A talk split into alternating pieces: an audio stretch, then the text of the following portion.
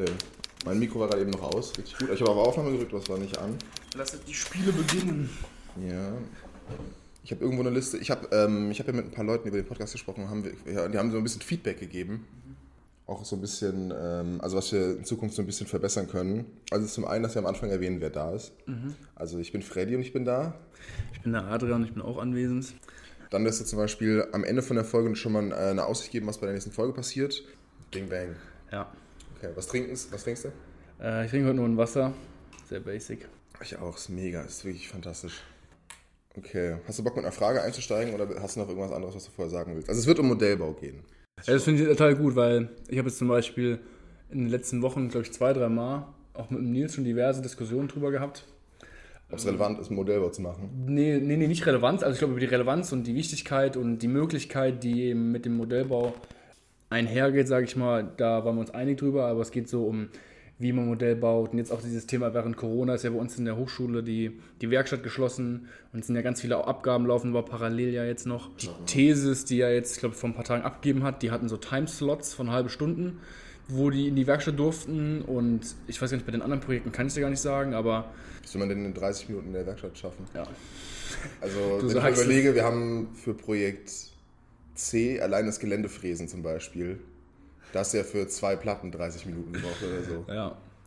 Nee, auf jeden Fall war es halt während dieser Thematik aktuell, haben wir oft darüber geredet, so ob es halt, was das Thema Modellbau mit der Hand angeht, mit, mit, mit Maschinen, also jetzt Fräse, Laser, Kreissägen, was auch immer so, was halt da. Vielleicht noch als Kontext, der Nils hat ja eine Ausbildung zum, als Schreiner oder Tischler schon gemacht. Schreiner war es, glaube ich. Verzeih mir, wenn es jetzt falsch ist. nee, aber es ist halt. Ich meine, das macht ja noch einen Unterschied, weil wenn man das als ähm, Vorbildung zum Beispiel hat, Ja, genau. Also, wie gesagt, unsere Diskussion ging jetzt gar nicht speziell um ein Material, sondern so, also wie man Modellbau halt mit Hand oder mit, mit, mit, und mit Geräten, so, das war halt quasi erstmal so der Kern des Ganzen. ah, okay, habt ihr ein Ergebnis gehabt. Nicht, so- also wir sind, glaube ich, auf keinen gemeinsamen Nenner gekommen, wobei ich auch nicht sage, dass unsere, oder wobei ich sage, dass unsere Meinungen gar nicht so weit auseinander liegen. Weil er ist also ganz, ganz stark so dieses Thema mit, mit der Hand, also viel mit der Hand machen und so, also Handarbeit, was mit Cuttern schneiden oder Säge zusammenschneiden und sowas, dass er das, dass er das bevorzugt und halt sowas wie Laser und Fräsen kritisch sieht. Oder was er kritisch sieht, aber ähm, eher diesen Geräten vorziehen würde. Und ich sehe das halt in gewisser Weise auch so. Also ein Entwurfsmodell, ein Arbeitsmodell 100%, das bringt nichts, wenn du das auf einen Millimeter genau laserst. Aber ich denke halt gerade zum Beispiel sowas wie ein Präsentationsmodell, da sehe ich das wiederum, da finde ich es ganz schön, wenn es eine klare Kante hat, wenn es wirklich präzise gearbeitet ist und dann auch einfach für Fotografien zum Beispiel, da ist es, glaube ich, ein bisschen angenehmer, wenn es dann wirklich sauber gearbeitet ist. Ja, gutes, da können wir direkt, glaube ich, mal in Bezug zu Instagram machen. Also meine These ist ja schon mit den Modellfotos online und die, hat ja. Ja. die Fotos hat ja beide Emil gemacht. Vielleicht mal ganz kurz, also die Fotos, die meisten Fotos, wir haben das auch in der Beschreibung immer drin, hat der Emil gemacht, das ist mein Bruder. Ähm, Instagram-Name Emil, Emil und Emil. Und wir laden ja auch bald deine Thesis dann wahrscheinlich hoch, macht ja der Sven. Genau, das ist Also meine These ist die Nummer 223 bis 225, weil du gerade mal das klare Kante und ich finde, da kann man sehr gut sehen, was das für einen Unterschied macht. Weil gerade bei den Nahaufnahmen sind deine Fotos, also die Fotos von deinem Modell, sind halt viel aussagekräftiger, weil das dann halt die Präzision erfüllt. Und ich habe es halt aus Lehm gebaut, beziehungsweise, warte, Lehm oder Ton ist es? Das war Ton, das war eingefärbter Ton wie der Ziegel, weil ich es halt für das Modell gut fand. Das Modell ist nicht nur geschrumpft und ist am Ende zu klein gewesen, was Gott sei Dank niemand gemerkt hat, aber es fehlt dann einfach auch eine gewisse Präzision. Aber ich glaube, so die Kunst oder das Optimum wäre doch eigentlich, das dazwischen hinzukriegen. Also ich finde, am besten sind dann eigentlich die Modelle, die man schon komplett mit der Hand macht, aber die man halt trotzdem so präzise hinkriegt. Also bei dem Beispiel mit meinem Thesis-Modell, es ging halt einfach nicht präziser. Und das hat mich dann schon genervt. Aber ich wollte es halt auch nicht komplett fräsen und lasern und das so, so extrem steril machen. Aber es wäre am Ende vielleicht besser gewesen, gerade weil halt der Maßstab auch 1 zu 500 war. Ich glaube, was bei deinem oder was bei deinem Modell auch noch dazu kommt, ist mal abgesehen davon, ob es maschinell oder mit der Hand gearbeitet ist, einfach es ging um das Material selbst. So, Das war einfach ja. nee, aber ich meine, dass da halt einfach, da ist ja egal, wie du es gearbeitet also du hast es ja, ich, so wie du arbeitest und so wie ich dich kenne, hast du das Ding dann sauber gearbeitet, das war einfach nur dem Material geschuldet, dass dann halt da ähm, Feuchtigkeit noch rausgegangen ist und deswegen so geschrumpft ist. Ich glaube, es war am Ende wirklich im Maßstab umgerechnet irgendwie so 12 Meter zu kurz. Zwölf Meter. Ja, aber das Haus war ja 140 Meter lang, lang oder so fast. Ja, und es ist, es ist dann halt so ein bisschen zusammengeschrumpft und es ist ja mit allem passiert. Also es ist halt alles äquivalent geschrumpft, aber weil ich halt die Basis aus MDF gemacht habe, was ich übrigens mein, mein Lieblingsmaterial ist für, äh, für Geländemodelle. Also das ist quasi alles zu klein gewesen, aber die Abstände zwischen den Häusern und die Straßenbreiten sind so geblieben.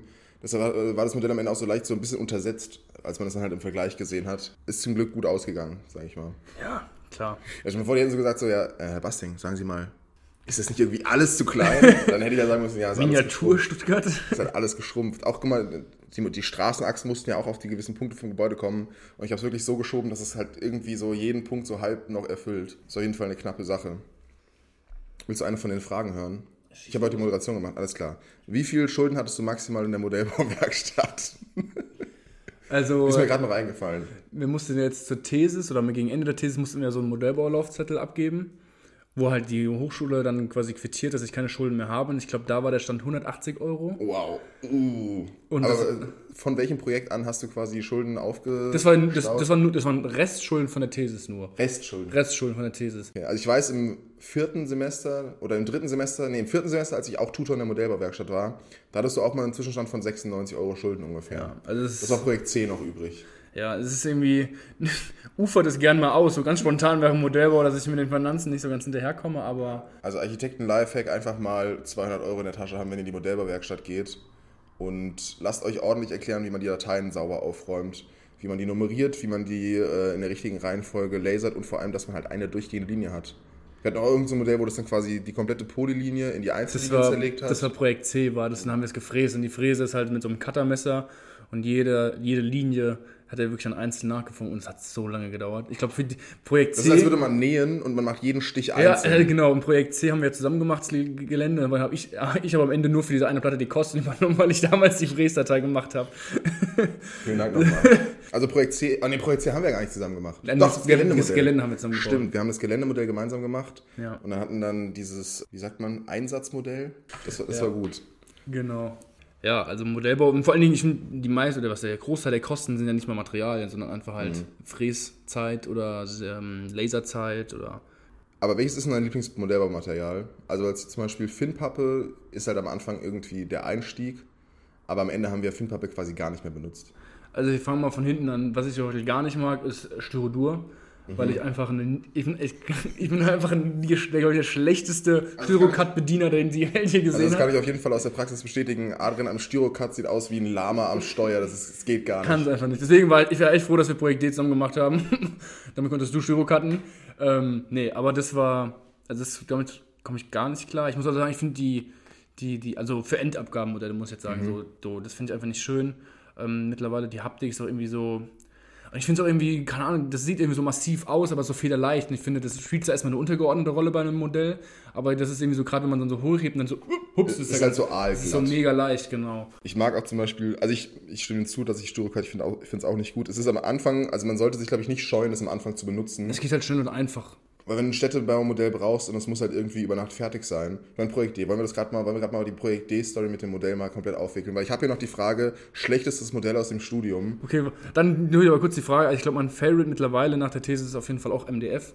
MDF, weil ähm, du sowohl an den Schnittkalten als auch an Oberflächen homogene, eine homogene, Ja, eine homogene Platte. das hat eine ist halt- homogene Schnittkalte. Also wenn du die Es ist, halt keine, es ist ja kein Sperrholz, das sich verzieht, das aus verschiedenen Platten geleimt ist, sondern es ist halt wirklich eine Masse und ein Material und deshalb ist es auch sehr treu in der, also bei Sperrholz, wenn du so eine Packung Sperrholz kaufst, sind ja immer mindestens zwei Platten Schrott, die gar nicht funktionieren. also einfach in der Aufsicht und die Schnittkanten sind sich einfach sehr, sehr ähnlich und sieht einfach sehr, sehr angenehm aus, dass es dann quasi wie aus einem Guss kommt.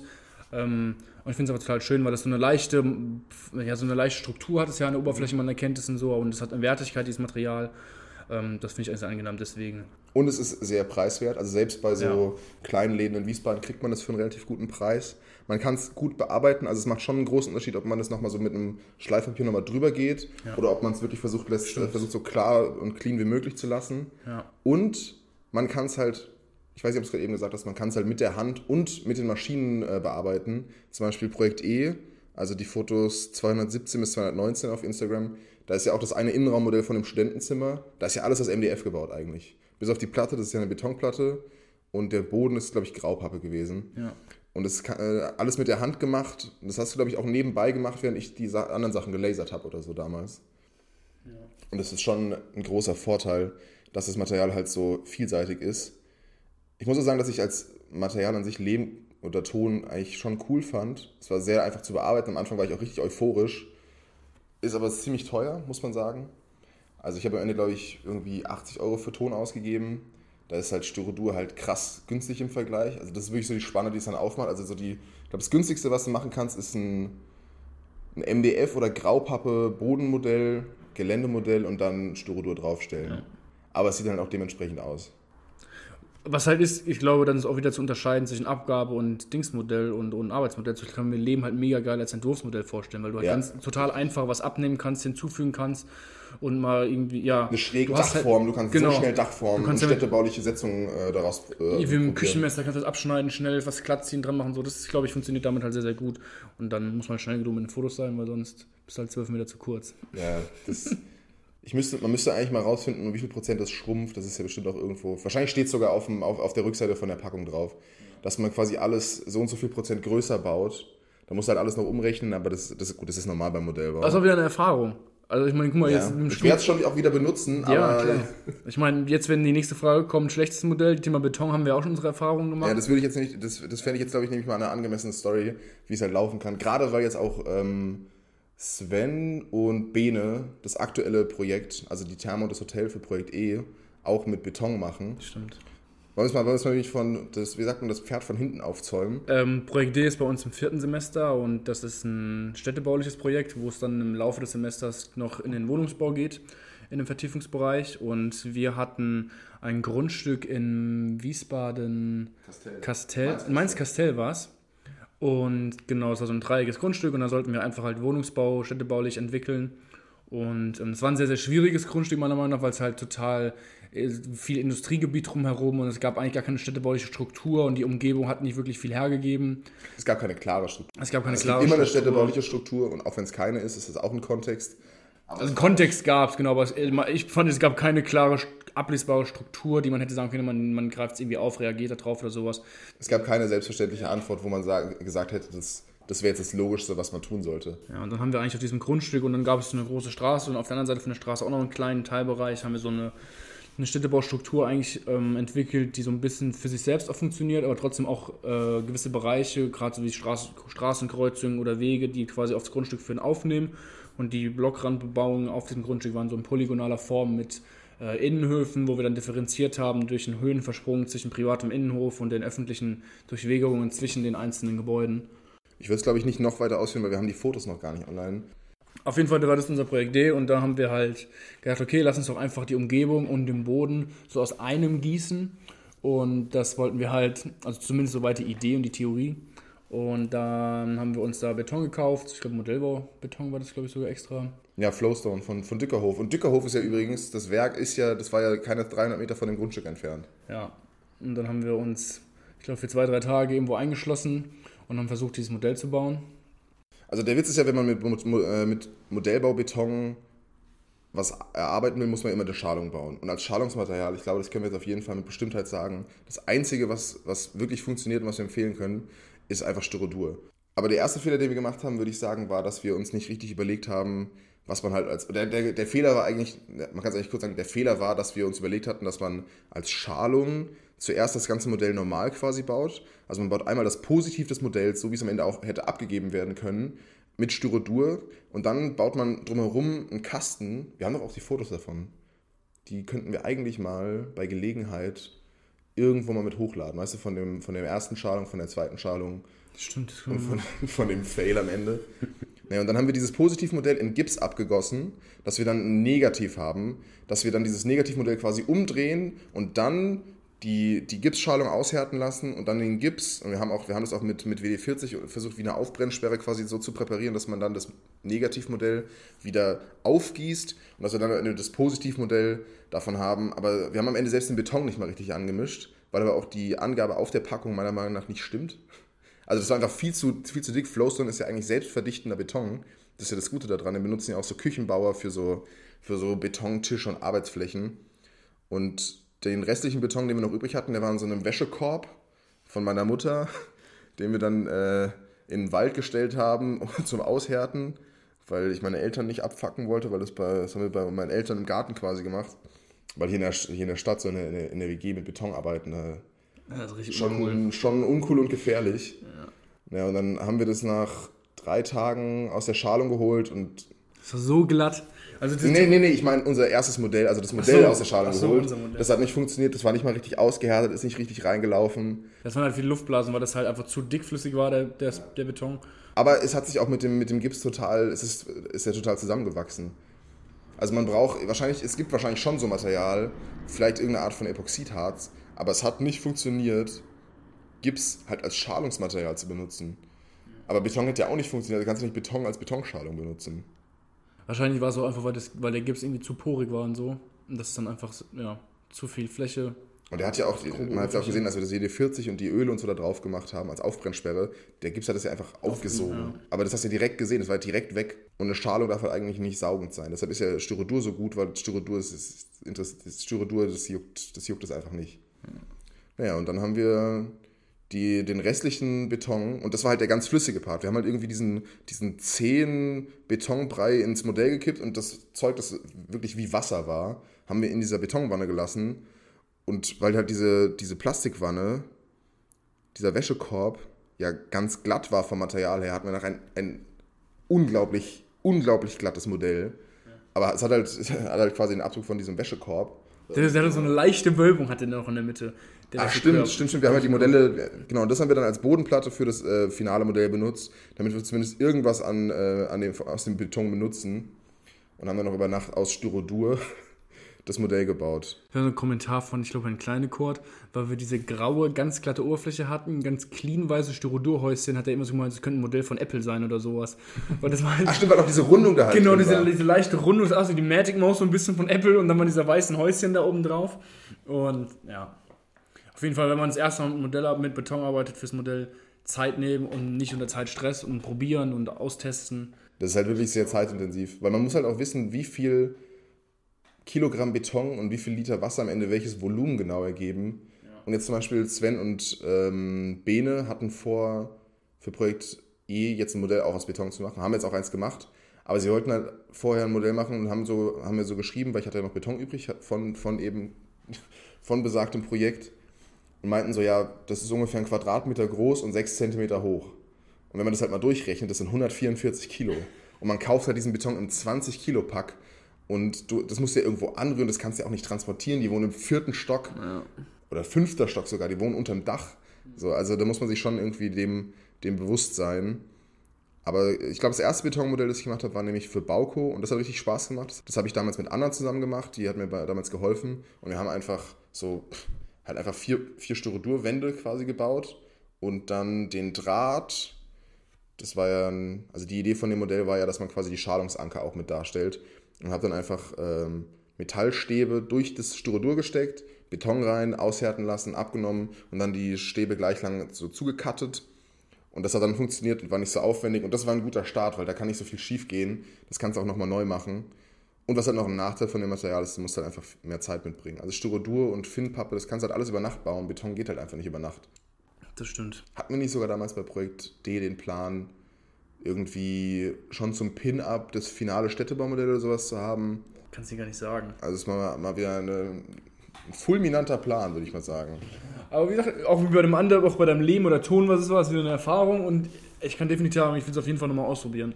Auch. wenn es halt gut funktioniert, kann es, glaube ich, ziemlich cool aussehen. Ja, auf jeden Fall. Und ich habe jetzt gestern, hat mir der Sven zum Beispiel Fotos gezeigt, also die haben Modellfotos, haben die jetzt schon gemacht von ihrem Modell. ja, der hat mir der Bene auch geschickt. Ziemlich cool. Also, Das ist voll der Vorausblick gerade. Die haben noch nicht mal selber Pin-Up gehabt, oder? aber die kommen bestimmt auch irgendwann mal auf Instagram. Soll ich das auch noch mit aufschreiben, dass wir wie so eine. Ja. Und Irgendwann mal ein Recap, eine Erinnerung. Es wäre eigentlich gut, wenn es schon quasi online wäre, aber es ist halt einfach noch nicht so. Lieblingsmodellbaumaterial haben wir geklärt. Was ist denn eigentlich dein Lieblingsmodellbaumaterial? Also von MDF bin ich auch ein Riesenfan. Ich glaube, es ist inzwischen auch mein Favorite. Ich finde aber, also an sich halt Holz. Ich glaube, ich, kann- ich würde es an sich als auf Holz erstmal beschränken. Beton hat mir auch viel Spaß gemacht. MDF hat mich halt sehr überrascht, dass es halt so gut funktioniert. Deshalb ist es irgendwie so ein bisschen mein Favorite geworden. Eins meiner Lieblingsmodelle ist Projekt E geworden, das Städtebaumodell, das 500. Das ist auch, ich habe die Nummer vorhin gesagt, könnt mal schauen, irgendwas um die 218 rum. Da ist, die, das ist das Modell, weil da hatte ich ja nur dieses billige Kiefern-Baumarktholz quasi und das zusammen mit dem MDF und zusammen mit der, mit der Stahlwolle und dem Draht. So, das sind ja so unglaublich billige Materialien. Das, du kannst ja einmal in den Baumarkt gehen und kriegst genau die Sachen raus. aber dass am Ende trotzdem irgendwie so ein, dass die Materialien halt so gut zusammenpassen. Das stimmt, die, also die Das hat, mir, das hat mir halt echt gefallen, das hat mich auch wirklich überrascht, weil das war halt eigentlich echt eine Notfalllösung. Und das mag ich halt eigentlich, wenn man mit relativ einfachen Mitteln so, so Sachen hinkriegt. Das hat mir zum Beispiel auch bei Projekt E die Modellbaufotos, weißt du, diese, also als Rendering-Ersatz so gefallen. Und das haben wir auch aus ganz billigen Sachen gebaut. So auch als wir dann dieses Foto gemacht haben, so das war ja kein, das war, ja- das war ja kein professionelles Setup. Das waren ja irgendwie vier, fünf Schreibtischlampen, Emil, wie er irgendwie mit der Kamera da drin hing, Skizzenrolle von allen Seiten und ein Graupappe als Boden. Wir haben ja den Boden eigentlich gar nicht gebaut und, und, die, und die Betonplatte für die Decke, die andere ist ja auch kaputt gegangen. Da, ist ja wieder, da hat er wieder nicht geklappt mit dem Beton. Verflucht. Ja, aber das wäre ja nicht dazulernen. Hm. Hast du eigentlich ein Lieblingsmodell? Also ich glaube, ich würde echt sagen, Projekt E, das Städtebaumodell, ist mit mein Lieblingsmodell geworden. Ich muss sagen, was ich, was ich auch cool fand, war, ich glaube, das ist aber leider nicht auf Instagram Projekt D, das große Modell, wo wir unser Vertiefungsbereich hatten. Das war vielleicht gar nicht mal, weil es irgendwie so total coole Modellfotos war, sondern ich fand einfach, ich finde es einfach ein geiler Maßstab für ein Modell. Das war 200. Das war, glaube ich, oder? 200er. Und es war dann, keine Ahnung, wie viele Geschosse waren das? Fünf oder so? Fünf Geschosse, glaube ich, mit Hochparterre und, und also ein richtig, es war ein richtig großes Modell in einem Vor großen auch Die Maßstab. Bodenplatte war, glaube ich, auch 4 und cm eine massiv fette Holz. Bodenplatte und das war zum Beispiel was, ja, um sich anzugucken, mal reinzuschauen und so, das fand ich eigentlich ganz schön. Was so am, am elegantesten oder am feinsten, wie man sagen will, finde ich, war auch. Also ich finde die Fotos, klar, Projekt E meiner Meinung nach unschlagbar, die Modellfotos, die wir da gemacht haben, was das Modell Sehr, sehr angeht. bescheiden, Adrian. Sehr. Nee, nein, nicht unschlagbar, aber ich finde so im Vergleich zu meinen anderen Modellen. Ach so, ja. So, das meine ich. Das ist so ein bisschen, Ähm, dass es so ein, einfach so ein, so, ein, so ein Favorite geworden ist. Ansonsten Thesis bin ich auch sehr, sehr zufrieden, muss ich sagen. Also ich glaube, ich kann es gar nicht so speziell sagen, das ist das eine. Die, bedienen aber unterschiedliche Möglichkeiten, die man hatte. Modellbaufotos, klar, Nahaufnahmen war definitiv Projekt E. Als großes Gesamtmodell war die Thesis, glaube ich, so die zwei, würde ich sagen. Okay. Ich hatte gerade eben noch eine Frage. Ah ja, genau, und zwar die ganzen Modelle. Also wir haben ja, also lass mal kurz durchgehen, welche Projekte wir zusammen gemacht haben. Also Projekt C haben wir das Geländemodell zusammen gemacht. Ja. Bei Projekt D haben wir komplett alles, Alles, zusammen gemacht. Bei Projekt E haben wir komplett alles zusammen gemacht. Hülko haben wir zusammen gemacht. Höko haben wir zusammen gemacht. Innenraum haben wir zusammen gemacht. Oh Gott. In, Innenraum war übrigens, ah doch, Innenraum war übrigens noch ein Hassmodell. Ich überlege gerade, da ist ja auch dieses dumme Video von mir entstanden. Ich fände es irgendwie witzig, wenn wir mal diese ganzen Videos und Fotos von denen, von den, vom Bau und vom Bauprozess von diesen Modellen. Du kannst bei Instagram, kannst du, wenn du was in die Story postest, am Ende wie so Highlights erstellen. Da finde ich so ein Highlight, so How to Modellbau oder sowas.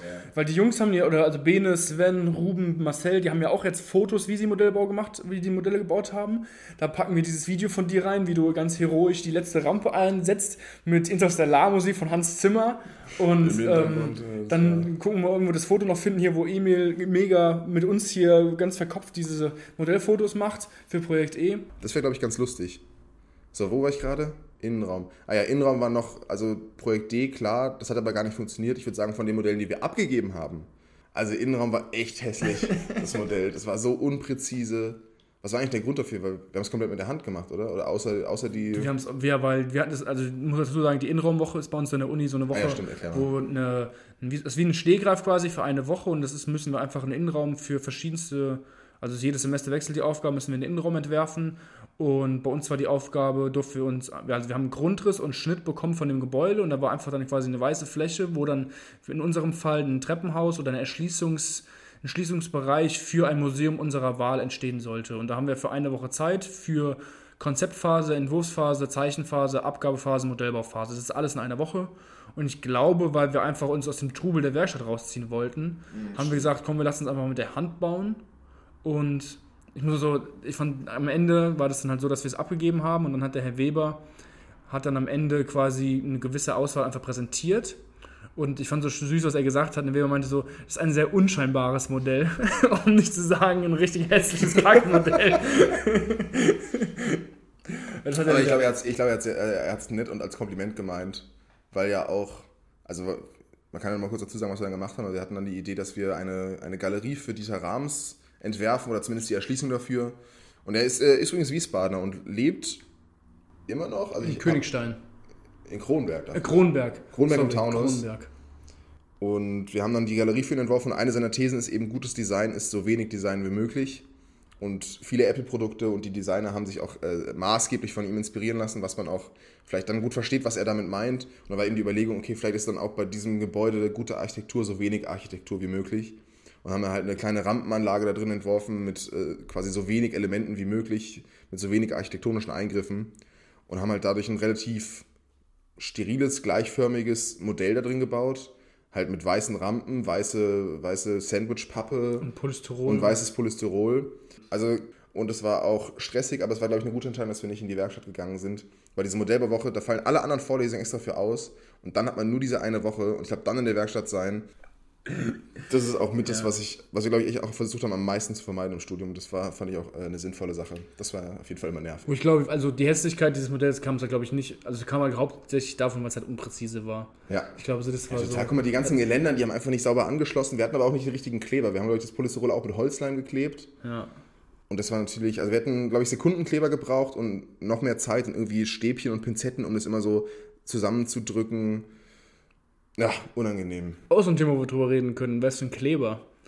Fixogum, Sprühkleber, Ponal. Also ich habe Ponal für alles genommen. Ich habe selbst, selbst Styrodur kannst du auf Styrodur damit kleben. Ich weiß nicht, was das für ein Teufel Wobei das, ist, wobei das dauert richtig lange. Echt? Ich finde es ging. Aber weil das halt, also du, das ist halt wirklich erst fest, wenn es wirklich fest ist, weil sonst kannst du es die ganze Zeit noch so ein bisschen rumsla also ein bisschen rumschieben, oder? Ja, das finde ich aber manchmal sogar ganz angenehm. Ja, zum Arbeiten. Wenn du halt so großflächige Sachen mit Finnpappe und äh, Ponal halt klebst, das ist halt drauf und dann ist halt gelaufen. Ich habe jetzt meine, meine Portfoliomappe auch damit gemacht und ich habe beim ersten Mal auf der Innenseite wollte ich halt auch nochmal so eine, so eine, wie so eine Deckpappe draufkleben und die erste war halt leicht schief und ich habe halt die halbe Pappe da drunter mit abgerissen, als ich das wieder neu gemacht habe. Äh, man sieht es zum Glück nicht, aber das ist dann halt, äh, ist man halt direkt ein bisschen, bisschen aufgeschmissen. Ja, und ansonsten Sekundenkleber muss man einfach aufpassen. Also man kann Styrodur zum Beispiel nicht mit Sekundenkleber kleben, weil Lösungsmittel in dem Kleber drin ist und das ätzt einfach das Styrodur weg. Und Heißkleber schmilzt Styrodur weg. Habe ich beides rausgefunden. Echt? Ja. Aber was für ein, was für ein Projekt? Ich habe die Schalung damit gemacht. Also was funktioniert oder was, was nicht so schlecht ist, ist einfach die, du baust eine Schalung mit Ponal und Styrodur, bis es hält. Und dann gehst du von außen mit dem Heißkleber an allen Fugen lang und machst sie halt dicht, weil das muss halt wasserdicht so. sein, das Modell. So dass da selbstverdichtenden Beton drin, das heißt, das Beton, den du nicht rütteln musst. Was ja auch sinnvoll ist, weil du hast im Normalfall keine Rüttelplatte oder keinen keinen Rüttelstab, wie auf irgendeiner Baustelle, wenn du eine Treppe da betonierst. Und dementsprechend muss halt dein Modell und die Schalung komplett wasserdicht sein. Ich habe es auch übrigens vorher getestet, das kann ich auch sehr empfehlen. Das Modell fertig bauen, die also die Schalung fertig bauen, stehen lassen und Wasser reingießen, sobald es getrocknet ist. Und da darf kein Tropfen rauskommen, weil sonst fließt euch über Nacht einfach der Beton aus dem Modell und dann habt ihr am nächsten Morgen einen Betonfleck, einen ausgehärteten irgendwie bei euch auf dem Und das Laminat. Modell ist halt weg. Und das Modell ist weg, genau. Und das Modell ist einfach weg. Das ist vielleicht noch hinzuzufügen. Ja. Weil wir gerade eben über Polystyrol gesprochen haben beim Hüllkonstruktion. Stimmt. Also so die Aufgabe bei- bei Hüllkonstruktion, das ist im sechsten Semester auch, Ja. ist erst ein Projekt analysieren, das es bereits gibt. Wir hatten von Dietmar Feichtinger, Architekten, ein Wohnungsbauprojekt aus Paris. Und das war mit weißen äh, Verschattungslamellen, die man vor die Fenster schieben kann. Und wir haben halt dieses Modell auch wirklich genau so gebaut, dass man das halt auch genauso nachmachen kann, dass man das schieben kann. Und haben das auch komplett mit der Hand gebaut. Und es ist halt dadurch total schepp geworden. Und man muss auch sagen, dass für Polystyrol Ponal nicht der perfekte Kleber ist, weil es dann äh, so, das versagt so plötzlich. Also wenn es nicht hält, dann bricht es ja einfach auseinander. Also ich glaube, ich glaube, wenn man dieses Modell jetzt mal nehmen würde und so aus einem Meter auf den Tisch fallen lassen würde, das würde in wirklich jedes Einzelteil zerspringen. Aber auch das ist wieder so ein Punkt, dass das sah vielleicht als Abgabenmodell oder wenn man es einfach nur so als das Modell an sich, als Modell anschaut, nicht schön und sauber aus. Aber die Modellfotos, die wieder entstanden sind, sind total schön geworden. Ja, genau, aber, aber was ich damit sagen will, ist halt dafür, dass halt, es war ja im Prinzip auch ein Arbeitsmodell und auch gerade so für so Zwischenkolloquien sind immer so Modellfotos total gut, finde ich. Und dafür reicht so ein handgebautes. Modell. Ja, für Abgaben sowieso, aber ich meine jetzt so ein, als Arbeitsmodell für eine Zwischenabgabe und damit Modellfotos machen, reicht das vollkommen aus. Also wirklich mit der Hand, mit, mit der Hand gebaut, so, da muss nicht gelasert, gefräst und sonst was gemacht werden für eine Zwischenabgabe, wenn es jetzt irgendwie ein, ein Ausschnittsmodell zum Beispiel werden sollte. Ja, das stimmt. Genau, und am Ende halt den eigenen Entwurf haben wir im gleichen Material wiedergebaut und gleich fotografiert und auch gleich gelayoutet, was, was, was zwar auch vorgegeben war, aber dadurch war das halt total gut vergleichbar. Und man muss echt sagen, also unser Modell am Ende ist nicht so gut geworden wie das Modell von dem Projekt, das es schon gibt. Das stimmt. Also fand ich, das auch die Fotos und so, dass, dass man irgendwie einen Eindruck davon gewinnen kann. das kam auch gut an. Ja. Also es war, Ich rede ja gerne über unsere Modelle, aber irgendwie fühlt es sich auch komisch an, ständig die eigenen Sachen zu loben. nee, ich meine, wir, wir können ja nur über unsere eigenen Modelle erstmal reden, sag ich mal, was die Arbeitserfahrung angeht und Nee, ist ja richtig, aber ich äh, kommt mir komisch vor, das sechste Projekt von uns selbst zu loben. ja. Ich habe noch eine Sache zum, Absch äh, zum Abschied, jetzt gerade, weil unser Studium jetzt auch unser erstes Studium rum ist. Also ich überlege ja nochmal BWL zu studieren. Und zwar Modelle aufheben, weil ich hatte lange Zeit ein paar Modelle hier. Zwischenzeitlich habe ich gar nichts aufgehoben. Ein paar Modelle habe ich auch nicht richtig fotografiert. Oh, der Emil hat übrigens letztens ein Video gefunden, ähm, wie ich mein Projekt A3-Modell, der, der Hang, wie ich das zerstört habe. Das hat er damals gefilmt und ich habe das voll vergessen. Das ist einfach ein Video, wie dieses Modell da steht und man sieht halt nur, wirklich nur dieses Modell im Ausschnitt und plötzlich kommt so ein Besenstiel von oben nach unten und haut dieses Modell kaputt. Das kommt auch auf die Liste. Ähm, ich habe ich hab sogar noch ein Foto, wie ich diese Betonwand mit der Anna gebaut habe. Beton ist aus dem Material, wie viele Aussprachevarianten wir davon im, im Studium gehört haben, das ist auch absurd. Ja. Beton. Ja, Beton fand ich immer gut. Ich fand aber auch Beton nicht schlecht, als der, als der eine Architekt von Hild und Karl als Gast da war. Oder Linoleum. Am Ende heißt es wirklich so und wir sind die Dummen. Also wenn man es halt wirklich Buchstabe für Buchstabe ausspricht, heißt es, Lin also, also man schreibt es halt so, Linoleum. Linoleum hört sich an wie so ein, so ein Kinderserientyp. Oder gibt es nicht so, danke Lino, es gibt so eine, so eine Creme für ältere Menschen, glaube ich, die irgendwas gegen... Warte. Danke, ich finde, Linoleum klingt halt wie eine Figur aus einem Kinderbuch. Ja. Es gibt auch einen Techno-DJ aus Berlin, der heißt Kobosil und ich finde halt Linoleum und Kobosil auf großer Reise könnte ein Kinderbuch sein. Peter, so das Kobosil klingt wirklich wie so ein Fantasietier, so eine Mischung aus Krokodil und, und Le Corbusier. Ja, das Kobosil. Weil ich noch zum, äh, ähm, als, als Abschied noch wichtig fände oder interessant fände, ob, also hebst du Modelle auf und ähm, ist es vielleicht sinn, sinnvoll, Modelle aufzuheben, weil ich weiß, da sind wir auch ein bisschen unterschiedlich gewesen im Studium. Ja.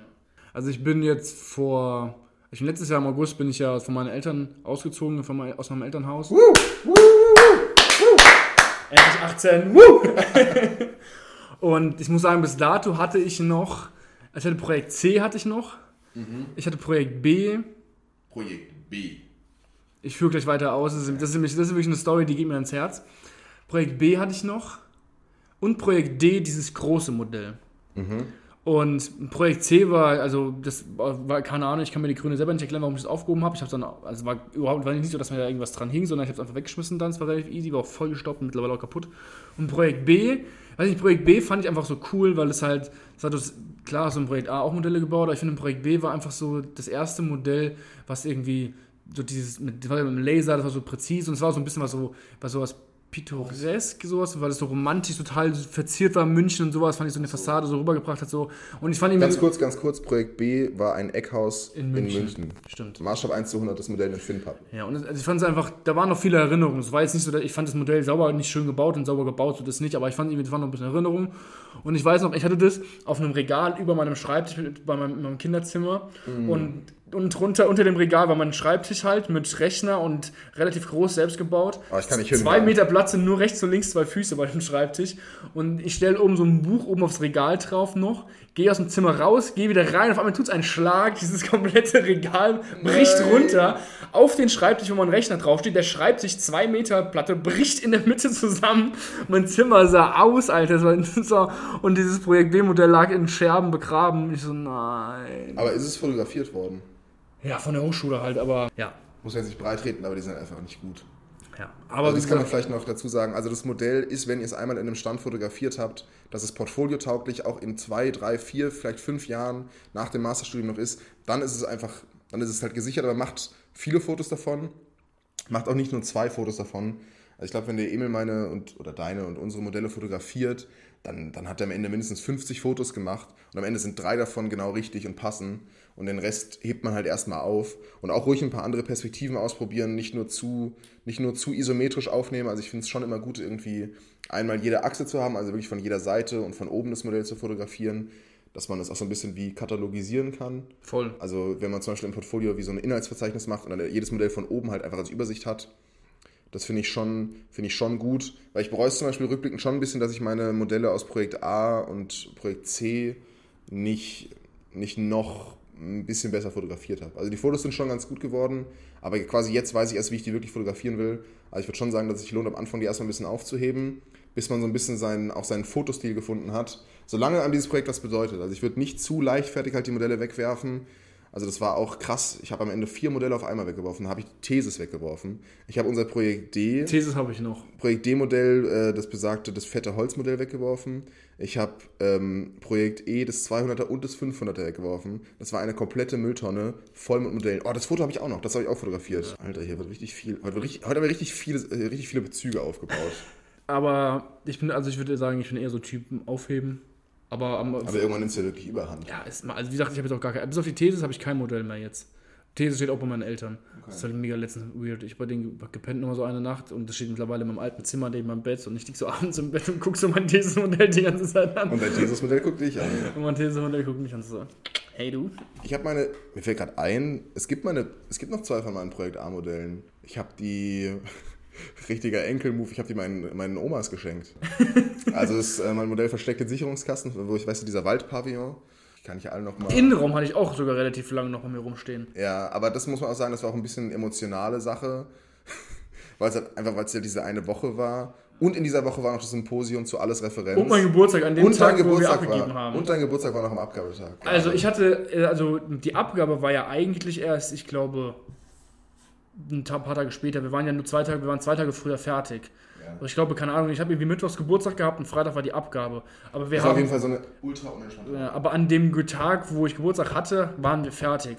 Nee, ich habe Donnerstags Geburtstag gehabt. Donnerstags haben wir das Modell fertig gehabt. Donnerstagabend waren wir im Schweig. Freitags war das Symposium. Aber wir mussten noch was fertig machen. Genau, wir, wir haben Freitag, bevor, Freitag war auch die Abgabe und vor der Abgabe haben wir noch was fertig gemacht, haben es abgegeben und sind dann zum Symposium von äh, Frau Farnudi und Herr Georg Ebbing Ja, in der Villa Clementine gefahren. ja, und wir sind ja so, bist du abends auch noch mit in die Pizzeria gekommen? Da war ich, ich war auch noch fünf Sekunden, war ich auch noch in der Letti. Stimmt. Und dann sind wir aber irgendwann die Augen zugefallen. Ich, da habe ich ja noch nicht in Wiesbaden gewohnt, sondern in Frankfurt und dann bin ich irgendwann Das heim. war, auch, das war auch irgendwie ein bisschen absurd. Dann war halt Andreas Hild, war einfach mit in der Litti in Wiesbaden mit irgendwelchen Drittsemestern und wir haben noch mit dem Herrn Ebbing wegen Literaturseminar gequatscht. Und es war halt irgendwie ganz komisch, weil die einzigen Studenten, die, die sich irgendwie getraut haben, mit diesen ganzen Architekten, die ja zu Gast waren, irgendwie zu reden und zu kommunizieren, war so unangenehm. Aber was man sagen muss, glaube ich, Props gehen auf jeden Fall raus, finde ich. Also für, Für die, für die Aktion meinst du? für Herr Ebbing und Frau natürlich. Fanudi, die Organisation, also das war halt ein äh, Symposium, wo halt zum Beispiel der Herr Hild und war noch, glaube ich, Künstler da und ein Architekt. Zu dem Zeitpunkt haben wir übrigens die, die zweite Folge aufgenommen, die jemals erschienen ist von uns. Die Folge äh, Alles Referenz. Die ist nämlich ähm, ein oder zwei Wochen davor erschienen, weil wir das auch so ein bisschen geplant hatten, so zu kombinieren. Ich weiß nicht, ob das so promomäßig war, aber einfach weil das Thema gerade relevant war. Und richtig interessante Vorträge, natürlich auch eine mega gute Location. Ja, die Location war cool. Die Organisation von Essen, Trinken war total angenehm. Danach noch. Das Parmesanrad war extrem angenehm. Parmesanrad. Und einfach die Möglichkeit, finde ich, mit, mit, mit Herrn Hild, ich meine, das ist ja auch schon ein Name irgendwie. Äh, Wir sind ein bisschen off-topic inzwischen äh, gegangen. das ist vollkommen okay. sagen. Wir könnten uns jetzt nochmal was überlegen, was wir halt zum Abschluss quasi so immer machen könnten. Dass wir auch eine natürliche Art haben, wie wir. Ah, genau, verweisen, was nächstes, als nächstes kommt. Tada! Ah, voll gut. Und zwar, ich öffne kurz meine Podcast-Liste, die wir oft geändert haben in letzter Zeit, aber ähm, also wenn es funktioniert, dann kommt als nächstes die Folge Wer ist RC? Müssen wir halt noch machen, die Folge mit Ruben? Ist BJ, ist BJ schon oben? Nee, aber wir machen wir versuchen Okay. die genaue Reihenfolge, wie wir auch aufgeführt sind. Okay. Also AC, FB, RC, SZ, BJ, MM. Weiß man ja. Ja, also im Idealfall kommt als nächstes die RC-Folge, weil wir es so machen, dass wir immer eine inhaltliche Folge machen und dann eine Folge, wo wir uns vorstellen, weil es wäre halt irgendwie langweilig, wenn wir uns sechs Folgen am Stück vorstellen und wir noch gar keinen Inhalt produziert haben. Genau. Haben wir noch irgendwas Wesentliches zum Thema Modellbau vergessen? Ich habe noch, doch, ich habe noch einen Tipp zum Abschluss. Oh Gott. Ja, und zwar, das fand ich, das war nämlich so ein, äh, ein einfacher Spruch, aber der hat mir, der hat mir immer geholfen, wenn es ums Entwerfen geht. Und zwar ganz einfacher Grundsatz, wenn es im Modell nicht hält, dann hält es auch im echten Leben nicht. Das ist, das ist quasi so Statik für absolute Idioten. Und da habe ich mich sehr angesprochen gefühlt.